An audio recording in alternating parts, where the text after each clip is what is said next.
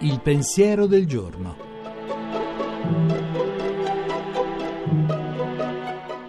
In studio Giuseppe Savagnone, editorialista e pubblicista.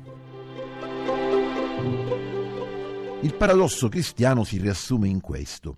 Dio, senza cessare di essere Dio, il Dio misterioso e terribile di cui aveva parlato la Bibbia ebraica, il Dio inaccessibile di cui parlerà poi l'Islam, Dio si è fatto uomo in un tempo e in un luogo determinati.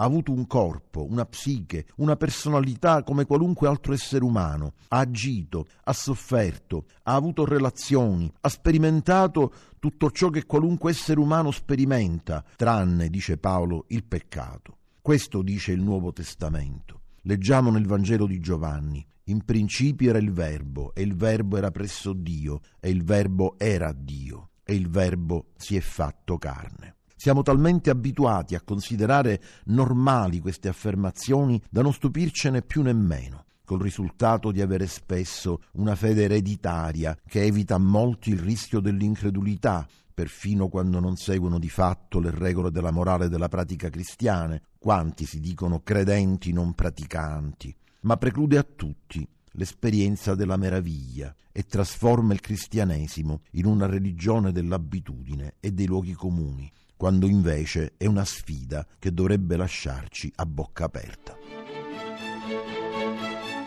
La trasmissione si può riascoltare e scaricare in podcast dal sito pensierodelgiorno.rai.it.